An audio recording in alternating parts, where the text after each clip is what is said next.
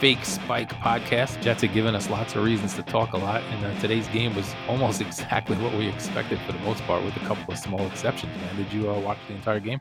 I watched most of the game. There was some positives, and uh, I thought the only positive I was gonna be able to talk about was the fact that uh, Le'Veon Bell did not score. But I actually took away some positives, especially from the first half.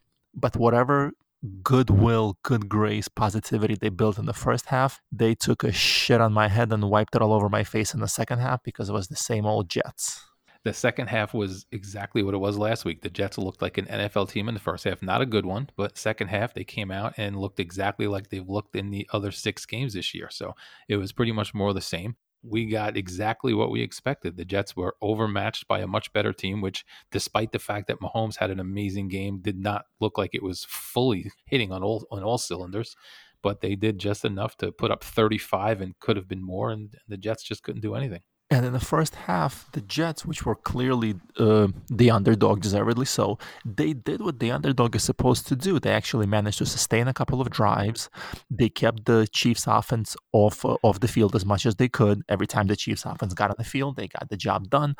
But speaking from a team that's clearly struggling, that's playing against one of the best, if not the best teams in the NFL, there were some positives to build on, at least in my eyes. But Robbo, I don't mean to beat a dead horse, but I have to ask your opinion here. You just mentioned the the key factor that I wanted to talk to you about.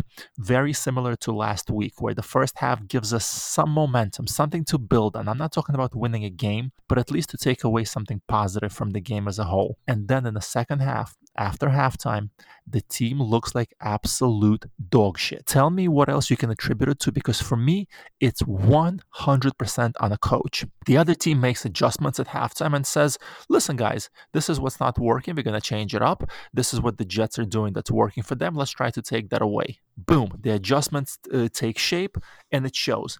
In the Jets locker room, I feel like Gase is like, guys, we're only down by three scores. Keep doing what you you're doing. Still win the game, yeah. Keep doing exactly what you're doing, coach. But we're down by three scores. Exactly. We're still in this, guys. Stay the course. This is nothing but coaching to me. Coaching to me is very much about adjustments at halftime. I want to go a little bit. Uh, I want to jump off today's game for a second and just uh, go down memory lane. Number one, as a Jets fan now, going 0 16 is looking like a real possibility. And I- am older now. I'm not a kid who's going to be absolutely devastated by it. But at the same time, I find myself kind of thinking, oh my God, like I don't want to live through an 0 16 season. When we lived through the two years of Rich Kotite, four wins in two years, including a 1 and 15 season, I thought I was not going to have to see that again in my lifetime. I could recover from 2 and 14, even 1 and 15, but 0 16, I just feel is going to break something inside me as a fan that just like, I, I don't know, maybe I'm wrong, maybe it's just whatever. Losing is losing, tank all the way. And what kills me the most also to continue down memory lane when Bill Parcells took over and the year after we lost to the Broncos in the AFC Championship game. The next year we were the favorites. We had Vinny Testaverde. We were it was kind of Super Bowl a bust year. Pretty much the only time it was Super Bowl a bust for the Jets. Testaverde snaps his Achilles in the first half of the first game. If my memory serves me right,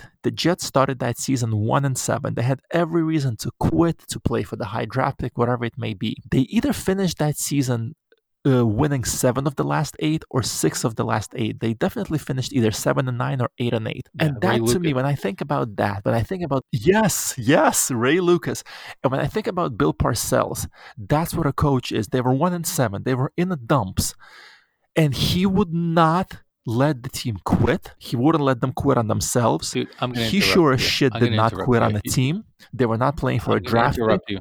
Stop Go right there. Stop right. This is like meatloaf. Stop right there You are a schizophrenic because in one in one podcast you're going to talk to me about how you want them to go 0 and 16 so we can get Trevor Lawrence, tear the whole thing down. Let's really do this. And now you're telling me that they should be 0 and 7 and really trying to win. Maybe we can. Well, not maybe we can, but you're you're lamenting the fact that there's no way we're going to win six of the last seven games and, and be seven and nine and, and show some fight. You you got to pick a side here, man. You either are going to go all in and accept the fact that they are garbage dog shit right now, or you're going to freaking wish they can win some games, man. Which is it? Come on, I'm putting you on the spot. Which is it? Absolutely. Let me make it very, very clear. I want Trevor Lawrence. I just said I don't want to go 0 and 16. I'll take 1 and 15. But what I was saying is it wasn't about the Jets winning games. What I and circumstances are different. I used it as a comparison of the coach, where one coach would not let his team quit. You saw fight, you saw desire. And the coach we have now there is none of that. There is no fight. There is no desire. That's why I'm not even asking for wins because wins are actually going to be a detriment. It's almost like these wins, I'm going to count them as fluke wins when the other team didn't show up. So, yes, to clarify your question, maybe I didn't express myself right. I'm all in for the Trevor Lawrence. But my God, I hope we get Trevor Lawrence with a 1 and 15 or 2 and 14 record because losing all 16 is just, I understand it's possibly par for the course, but just mentally, who cares, man? Who cares if it's 0 and 15 or 2 and 0 and 16 or 2 and 14? What what do those two wins do if they still get the number one pick either way? Who cares which way? The, the, the object here is to just kill the whole thing. Let them continue to dig Adam Gase's grave because that's what they're doing. This guy is absolutely awful, and nobody, not even Chris Johnson, can look at this and say that Adam Gase is a good coach anymore. He, he has dug his grave, and at this point, it doesn't matter if they lose all 16. It really does not matter. And Jacksonville's lurking with only one win, and they don't have a they don't have have a lot of winnable games on their schedule. So we got to keep fighting the fight here and go 0 16. Man. Just, just keep rooting, rooting for the future, Vort. That's what we're doing. We are rooting for the future. We are no longer concerned about the present. With, with that said, um, I did write down, I did like make some notes, and you just crossed one of them off for me. One of my notes was exactly this verbatim. Once again, a wonderful adjustment at halftime, and the offense took off in the second half. Okay, obviously sarcastic, but I picked up on the same thing you did. They made absolutely no adjustments at all. And as a guy, A, who is is rooting for them to, and I don't like you. I don't care if they go one and fifteen or zero and sixteen, as long as they get the number one okay. pick. Adam Gase is out of here, and and and the future is bright. That's all I care about. So if if one and fifteen gets them there, I'm good.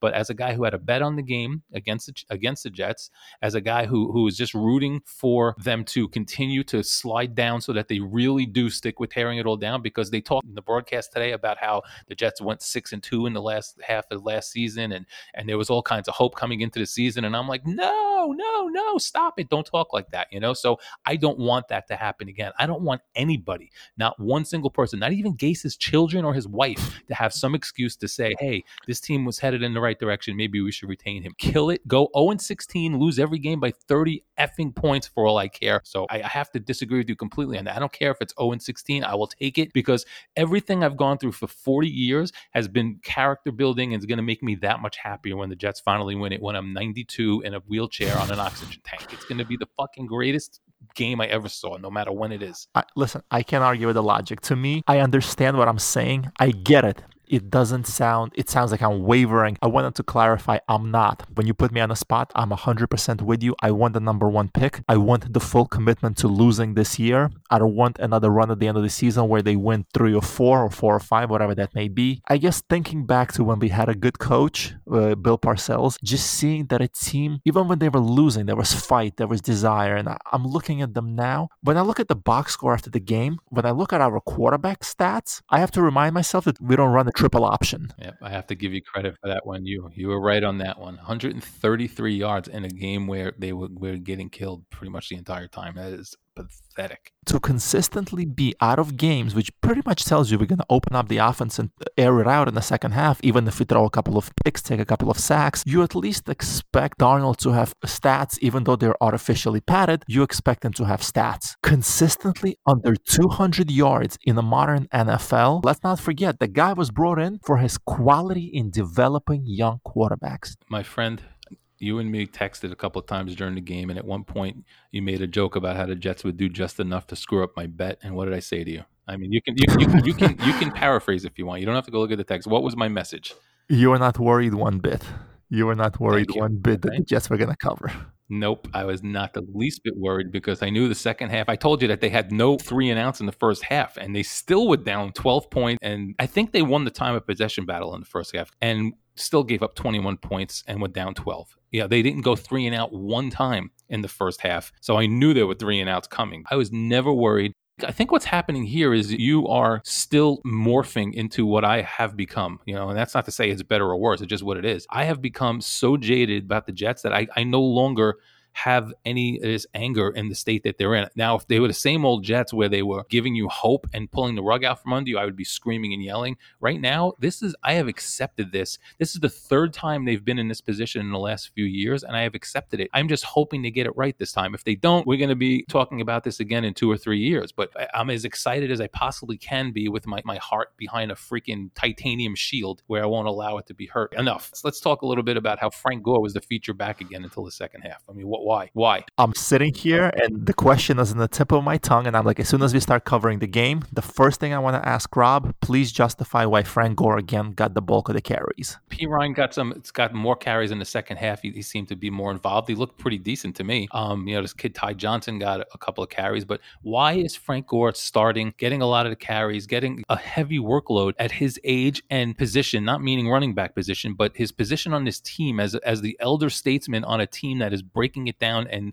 you know hopefully going young. Why is Frank Gore so involved in this offense? You clearly don't understand. We have a genius coach who is an offensive guru and he sees something that you do not. He sees a possibility that we can go 8 0 in the second half and possibly nab a wild card. And Frank Gore is the reason. Okay, I'm going to shut the fuck up. Even yeah, I, I don't believe that point, nonsense. Yeah, I mean, we, uh, Frank, Adam Gase has no ability to fit players into his system. He tries to force them into his system, but does not adjust on anything. It's almost, I mean, there are times I look at with the play that is called and I'm like, okay, he must have had that play in mind and is going to go with it no matter what the circumstances are. There is no situational awareness to the play calling with this team. Now, you know, supposedly Loggains has, I don't even know how to, I still don't know how to pronounce his name, you know, the, the offensive coordinator. Uh, apparently he's calling the plays and, and the team looks pretty good for a little while, but either he is not or is he is not allowed to make adjustments either. Basically, we have slightly more creative play calling, and they still don't have any idea of how to make an adjustment and attack the weaknesses of the other team. To me, while we have a million reasons to keep shitting on Gase, number one that's so obvious, that's so blatant, is Frank Gore. What justification do you have to keep featuring him as your number one back outside of being stubborn, outside of being set in your ways, and almost saying to the outside world, fuck you. I know what everybody's saying,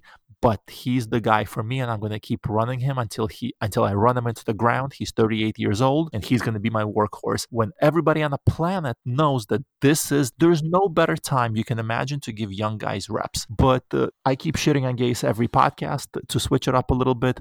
Tell me something positive that you took away from the Jets. A player, the team, anything. Something positive that kind of gave you a little bit of light through this dark season. Well, I mean, they did look pretty good in the first half. It seems like the first, it's second half adjustments are the problem. The first half, their game plan seemed to be to keep the ball out of the Chiefs' hands because they did a pretty good job. I mean, the Chiefs still put up 21, but the Jets held the ball a lot, and there were a couple of drives where you know, like like the Jets actually held it, got some first downs, ran some clock. The problem is they couldn't put the ball in the end zone. So, you know, I'm hopeful that that Mims, who looked pretty good, made a nice circus catch on for a first down. That's my positive of the day. I'm not ready to give up on Perine either. I mean, I don't think he'll ever be a feature back, but there's no reason at least from what I've seen, that he can't be part of a, a, backfield by committee if we don't have a stud running back. I mean, he he seems pretty decent. They just don't block for him. They don't give him the ball enough. That's the big thing to me. I believe a running back needs reps. When you get seven or eight carries in a game, whether you're a featured back or not, it's hard to get a rhythm and it's hard to get for us as fans to get a read on what he really is. Maybe this is the guy that needs 18 to 20 carries to kind of get a rhythm, get going a little bit. Again, I'm stuck to saying I don't know what we have in him because seven carries in the game just doesn't cover it for me. Doesn't give me doesn't give me enough of a sample size to form an honest opinion. But if I have to take a positive away. Number one, the kicker.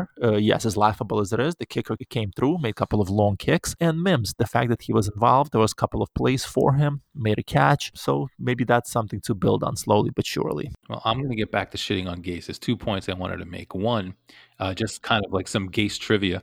Uh, he now has more 20 point losses as a Jets coach than he does wins. What can you possibly say about a guy who's been here a year and a half and has seven wins, which is not a lot of wins, obviously, but has more 20, not just losses, but more 20 point losses than he has wins? If you want proof that the team is not competing, uh, what proof do you need beyond losing by 20 points or more. Here's my other takeaway, okay? This is obviously Gase related too. I mean, unless you want to blame it on the offensive coordinator, I don't. There are two plays that completely define what the Jets are versus what the Chiefs are and what the Jets will never be. The Jets were third and 12 at one point in the first half and threw a little wide receiver screen behind the line of scrimmage on third and 12, which, you know, went nowhere. I don't remember how many yards they got. It wasn't nearly enough and they may not have made it back to the line of scrimmage, but I didn't even pay attention because I knew at that point that they just basically decided to give up and not try.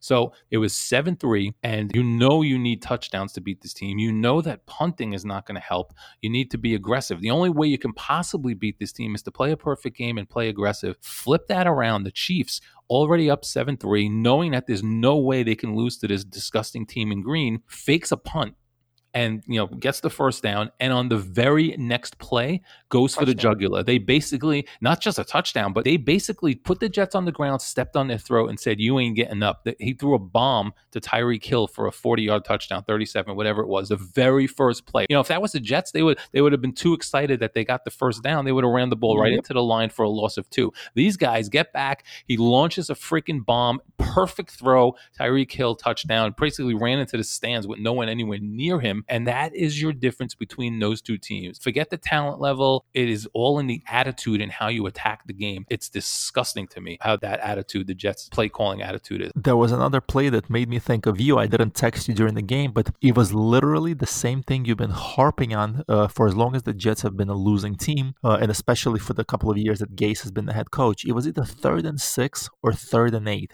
And yeah. I'll say, let's say for the sake of the argument, it was third and six. They complete a four yard pass, and the guy gets tackled as soon as he catches the ball. As soon as the Jets player gets tackled, the announcer goes, Can somebody please explain to me why on third and six, the guy makes a cut after four yards? You have to know where the line of scrimmage is, and you have to get there. And that goes back to coaching to me. Yes, blame the player as well, but that's coaching, no situational awareness, no game awareness. Maybe we're just piling on. I really don't give a shit anymore. He deserves to be piled on. No, you're not piling on at all. This is the truth. This is the truth. It's not piling. There's no such thing as piling on when it's this bad and this obvious. No such thing, man. Pile on all you want. Nobody knows where the goddamn marker is. Nobody knows that they, it's like they forgot the freaking idea of the game is to get first downs and touchdowns. That's Gase's biggest thing is he doesn't value the first down at all. The um the analogy I always make is that the first down is a chick he met in a bar last week. Took her home, banged her, yeah. and now she keeps calling him wanting to see him again and he's avoiding her at all costs. That's how he treats first downs. Certainly not the first one, but the one I remember the most was it's got to be well, they were playing the Arizona Cardinals. This much I remember, and it was Rob Moore. It was it was Boomer Esiason, so it had to be the mid '90s. This was prior. This is it might have been no, it couldn't have been the game they won against the Cardinals in the one in 15 season. So it had to be uh, maybe it wasn't Boomer, whatever, whatever. Okay, let me let me let me just get to the point. Okay, so the Jets are, are playing the Cardinals, and it's fourth and one, or fourth and two, or fourth and one and a half, whatever it is, and they threw a quick slant to Rob Moore for one yard not even and we're not talking like 10 yards where you might have just mis, misjudged that it, and gone nine and a half. He threw the ball a half half yard short and of course he got tackled immediately on fourth down and the jets didn't get the first down. And it, it completely personified the jets and the fact that, that they never throw the ball past the marker when they need a first down. This carries on to this day with Adam Gase, who is more allergic to first downs than even any other coach the Jets have ever had, which is saying a lot because they never valued the first down. I mean, this guy's never going to get a job in the NFL again. I don't. He will. Somebody will take him on, but uh, certainly not as a head. Right, right. He's he's completely. That's it. He killed any chance of ever being a head coach in the NFL. Absolutely. And I have one more Adam Gase point that may seem nitpicky, but if you really think about it, it's not nitpicky at all. Okay. So two minutes left in the game. The Chiefs for whatever reason, I wonder why the Chiefs went for it on fourth and 10 and didn't even try to get the first down. So they basically told the Jets, listen, we're done with the game. And the Jets obliged them, which I'm fine with. I am totally fine with either trying to get a touchdown or or just killing the game. The Jets decided to kill the game, but they killed the game with three runs that weren't just like little runs directly into the line. They looked like the Jets were actually trying to gain yards and and and wait for three plays, but then in between plays they'd huddle and let the clock run down and then snap the ball with a second or two left on the play clock. What the fuck is the point of that? Can you explain to me why you either take a knee or you try and th- go for it. try and score a touchdown, throw some passes, take advantage of the prevent defense, get some work in for these guys, get a guy to catch a pass that you know maybe hadn't caught a pass, try a play you hadn't thought something, or just kneel down. Why risk getting someone yep. hurt with two minutes left in the game by running full running plays and, and trying to run around the end and do all this stuff and, and make it look like you're really trying to gain yards, but then huddle and wait until the, the play clock's about to expire before snapping the ball again. I don't get it. If somebody would have got hurt, this would have been a much bigger thing. Like, thank God no one did, but what the fuck is wrong with this guy? you will never reason enough to get an answer because in order to at least get an idea of what he was thinking you have to force yourself to think like a moron. I'm enough. Do you have any final points? Because i have one little thing i want to do quick before we're done and then we'll go. The game spoke for itself. I'm just uh, the one thing i wanted to mention is get ready for a really fun week of being a jet fan because the next week we have a struggling patriots team and the jet fans are already talking how this is the year even though we're struggling the pats are looking terrible and this is the week where we could turn it around. Watch with the struggling Cam Newton, he's going to have a career game next week. I'm not going to jump into it just yet, but I'm going to brace myself for a fun week of analysis where the Jets fans are going to break it down for us the many ways the Jets can beat the Patriots next week. Yeah, and the trade deadline's this week too, so it should be an interesting week. So one point about the Patriots game before I uh, hit my two things that that I wanted to do. Um, uh, the other fans are still talking about how Belichick's going to throw the game next week, which is freaking ludicrous. I just I don't. What I don't a joke! What a joke! Conspiracy theories. I know. Come on, can you imagine Bill Belichick letting the Jets win just to try and screw them when there's still seven games left in the season? Anyway, okay new segment I want to do is the moronic posts I see on Facebook. And before I talk about the first moronic post, there's only one moronic post. I'm going to start making lists. But uh, how bad is Chris Herndon, man? Oh my God, how bad is this freaking guy? He's either dropping passes or fumbling every single week. His hands are truly made of stone. He's uh, I don't want I don't want him. He cannot be part of the future of this team. He's let him let him get it out of uh, just that's it. This year, get your reps. If somebody is dumb enough to sign you, go ahead. But I'm done with him. This is not the guy that needs to be on the roster. Okay, so here's the dumb Facebook post of the day. What I'm going to do is because you know we promote mostly on Facebook and we have the Facebook page and all of that stuff. I'm going to start uh, ending our shows with ridiculous Facebook posts by people. I love so, it. And the reason I brought Herndon up, yeah, the, the, reason I brought Herndon up is because I, there was a post that I was like, "Are you kidding?" So someone's post was, "Face it, Herndon is deliberately playing himself off this team. He wants to play with Tua in Florida." And he said Griffin wants off as well. So I guess he's got something against the tight ends. So what this freaking idiot is saying is that Herndon is deliberately playing poorly and costing himself money so that he can get so that he can go somewhere and and maybe get signed to a practice squad because uh, he doesn't want to be on the Jets when all he really has to do is play well and complain, and they would trade him anyway. Can you imagine having the stupidity to think that he is purposely tanking so he can get he can be moved off the team? It's one of the most moronic things I've heard because you said it perfectly. If you want off the team, you want to put something on tape that's worth watching. That there is a desire by other franchises to bring you in, and then you just demand a trade, and you're you're done. It's just that simple. You demand a trade, you don't report, you're out of here. So it just it just shows you how and you've you've been telling that to me for years. Jets fans are some of the dumbest, most blind fans you can come across, and this is just a perfect example, just a perfect example of that. All right. So final thing is, um, the post game interview had Adam Gase say that uh, he isn't coaching to get his face stomped in. You know, it's frustrating. He doesn't want to get his face stomped. Really, this is this is our coach who is again saying, "Hey, we need to do things better." And then it's like, "Yeah, man, it's frustrating out there. I don't want. I, I don't coach to get my face stomped in." This this is our coach. This is his post game statement: is he doesn't want to get his face stomped in. Are you kidding me? Well, he's, he's not doing a very good job of avoiding it. But that that's that's what he's talking about. He's he's not saying, you know, this is frustrating. I want to get in there. We're going to work harder, and it's on me. It's blah blah blah. He's like, I don't coach to get my face. Bingo. Not I feel bad for the boys. We're gonna turn it around for the fans. It's all about I am not doing this to get my face stomped in. I'm embarrassed. I look bad in this. Nothing, no accountability that he's responsible for the mess, and not putting the team first. Of I feel bad for the guys. I feel bad for the fans. Absolutely right. Well, that's Adam Gase for you. All right, so uh, well, that should wrap this one up. Uh, you know, oh, oh, oh, oh, one last thing. Um, you won the Sam Darnold over under contest on the on the yards. Um, I had predicted over 200. You predicted under 200, and wow, were you right? 133. Uh, and um, we were both wrong on Le'Veon Bell. You expected 100 total yards and two touchdowns from him. I expected about 90 in garbage time with a touchdown, but uh, he he didn't even come close. He's I mean he's done. I mean, I, I, don't think there's anything left in that guy's tank. If he couldn't, if he couldn't show something today when everybody else was was making freaking hay out of it, I, I think he he might have nothing left there. What do you, what are your thoughts on him before we go?